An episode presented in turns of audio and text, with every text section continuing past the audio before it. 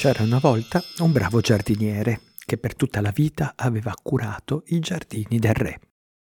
Diventato anziano, decise di lasciare il suo lavoro a corte e di ritirarsi a vivere in campagna. Aveva infatti una casa bella e signorile, con tante terre e un bellissimo giardino. Il giardino era il suo capolavoro. L'aveva arricchito nel tempo di piante e fiori rari e preziosi e molti uccelli ed animali erano venuti a vivere in questo luogo protetto e tranquillo. In uno spiazzo il giardiniere aveva fatto costruire una grande vasca circolare, circondata da siepi di bosso e aiuole fiorite. L'uomo viveva felice nel suo giardino incantato a fianco dell'amata moglie, con un solo rimpianto. Avrebbe tanto desiderato avere dei figli desiderio che il cielo non aveva voluto esaudire.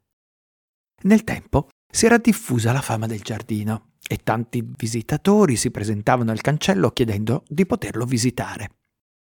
Il padrone di casa volentieri accoglieva gli ospiti curiosi e li accompagnava nella visita, mostrando loro le piante, i giochi d'acqua, le architetture meravigliose. Un giorno, mentre passeggiava nel giardino con la moglie, sentì il pianto di un bambino provenire dalla riva del torrente. Impigliato tra le erbe della riva c'era un cesto, dal fondo spalmato di pesce, coperto da una stoffa preziosa. Sollevata la stoffa, i due anziani scoprirono due bambini bellissimi, maschio e femmina, tanto simili che li si sarebbe potuti credere gemelli. Nulla nel cesto indicava la loro origine, ma sicuramente dovevano provenire da una casa molto ricca. Il giardiniere e sua moglie decisero di adottarli. Li chiamarono Serena ed Aquirino e li allevarono come fossero stati i loro figli. Passarono gli anni. Serena ed Aquirino crebbero fino a diventare due bellissimi giovani. E con loro crebbe la bellezza della villa e del giardino, che con i suoi fiori e le sue piante esotiche suscitava l'ammirazione di tutti gli ospiti e visitatori. Così, quando il giardiniere e sua moglie conclusero la loro lunga e pacifica vita, Serena ed Aquirino, dopo aver pianto la loro scomparsa, si ritrovarono eredi di tutti i loro beni, delle terre e della villa. Un giorno, mentre rientrava da una visita, Serena incontrò fuori dal portone una vecchia mendicante seduta a terra. La invitò ad entrare e le offrì da mangiare e da bere e la accompagnò a visitare il giardino.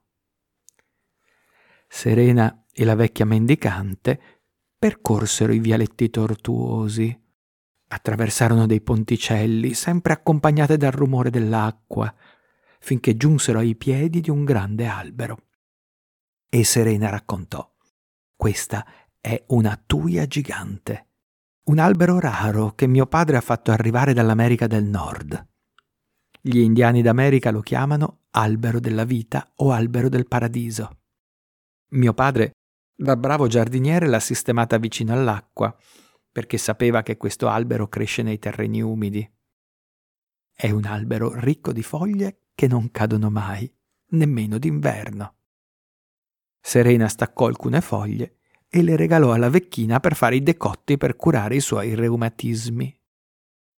E poi Serena e la vecchina attraversarono il prato e si fermarono sotto al grande pino himalayano. Questa pianta proviene dal Nepal, in Africa. Come tutti i pini non perde mai le foglie e i suoi frutti sono le pigne, ricche di resina profumata. Negli anni questa pianta è cresciuta in modo straordinario e ha assunto questa strana forma così caratteristica. E infine Serena mostrò il laghetto, circondato dai tassodi. Anche questi venivano dall'America.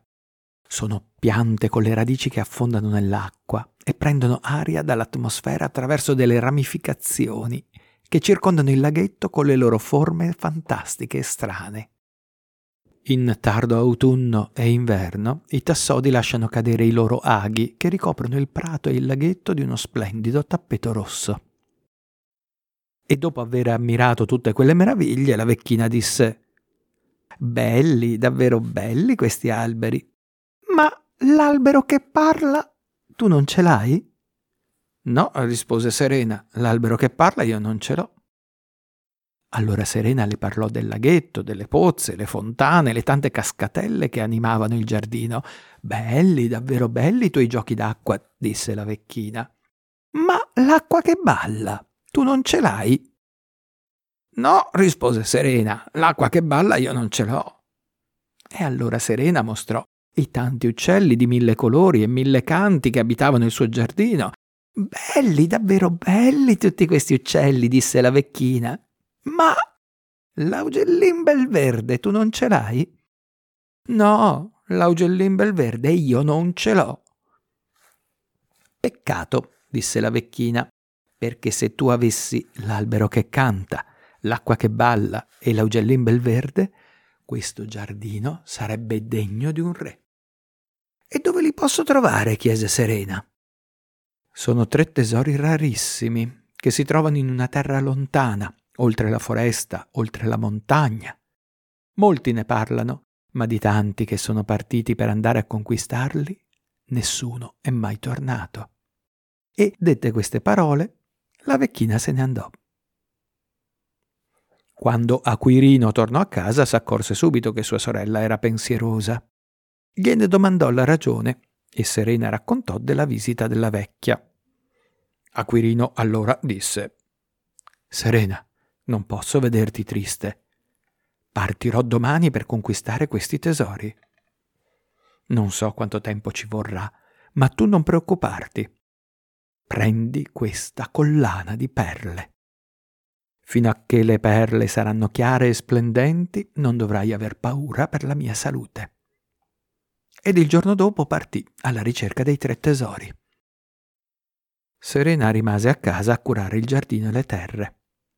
Ogni mattina, appena sveglia, andava ad aprire la cassetta dove custodiva la collana. E vedendole chiare e splendenti, sorrideva, sapendo che finché le perle erano così, il fratello era in buona salute. Ma un giorno, aprendo la cassetta, vide le perle opache, ricoperte da una patina come di ruggine, e capì che era successo qualcosa da Quirino. Non ebbe alcun dubbio. Raccolse alcuni indumenti e un po' di denaro in una sacca, si cambiò d'abito e partì per andare a salvare il fratello. Serena attraversò il bosco, attraversò la montagna e giunse in un paese lontano. Chiedeva notizie dell'albero che canta, dell'acqua che balla, dell'augellin bel verde a tutti quelli che incontrava, ma nessuno sapeva dirle nulla finché un giorno giunse davanti a una strana costruzione e lì incontrò un eremita. Lo salutò con rispetto e domandò notizia delle tre meraviglie.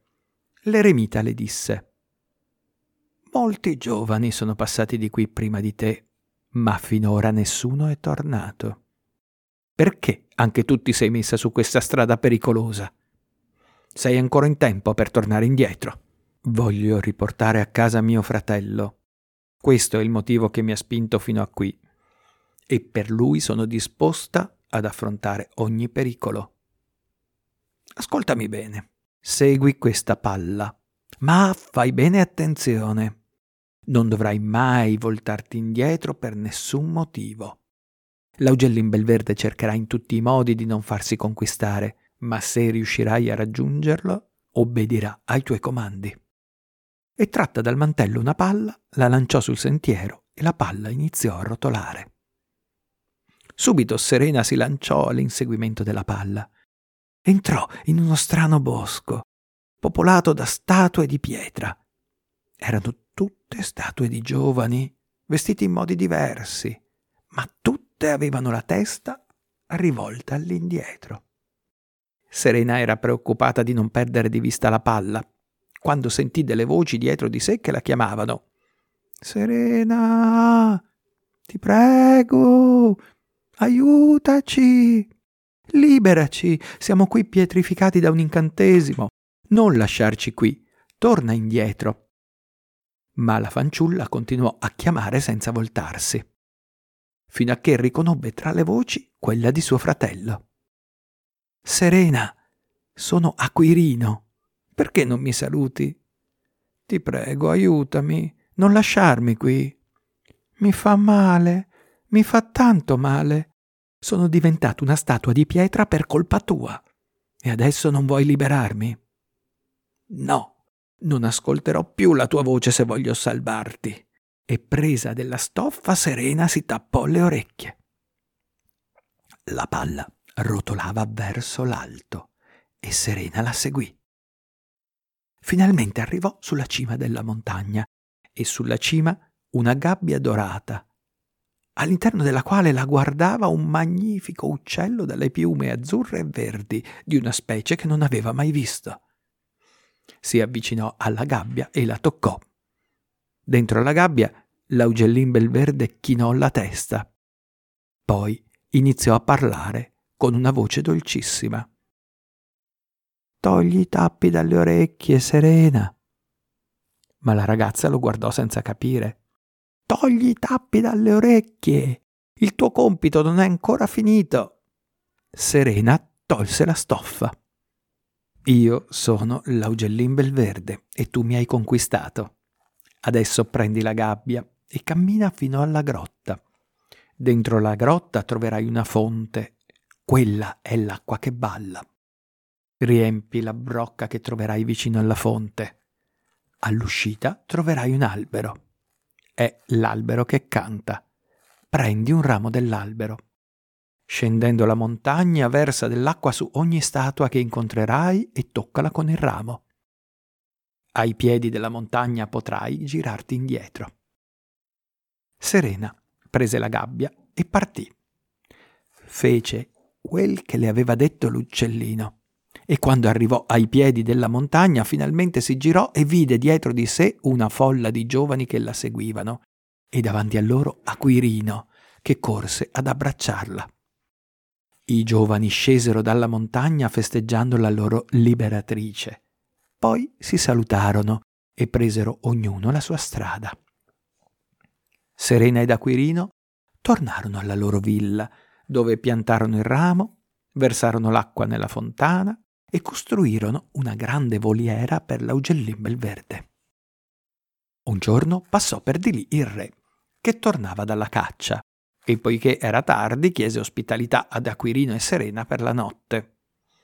I due fratelli accompagnarono il re a visitare il giardino, ed egli rimase colpito dalla danza dell'acqua e dal canto dell'albero.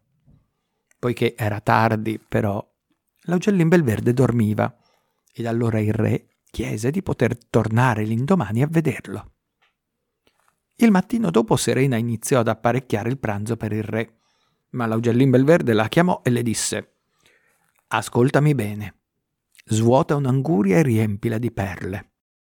Al termine del pranzo mettila a tavola davanti al re e poi lascia fare a me. Serena, che ormai non si stupiva più di nulla, fece come l'augellin le aveva raccomandato. Quando il re arrivò, lo condussero alla tavola apparecchiata tra le siepi. Il re si intrattenne con gran piacere con quei due bei giovani che gli sembrava conoscere da sempre ed ascoltò le storie meravigliose narrate dall'Augellin Belverde. Il vostro giardino è veramente un luogo meraviglioso, un vero scrigno di tesori segreti.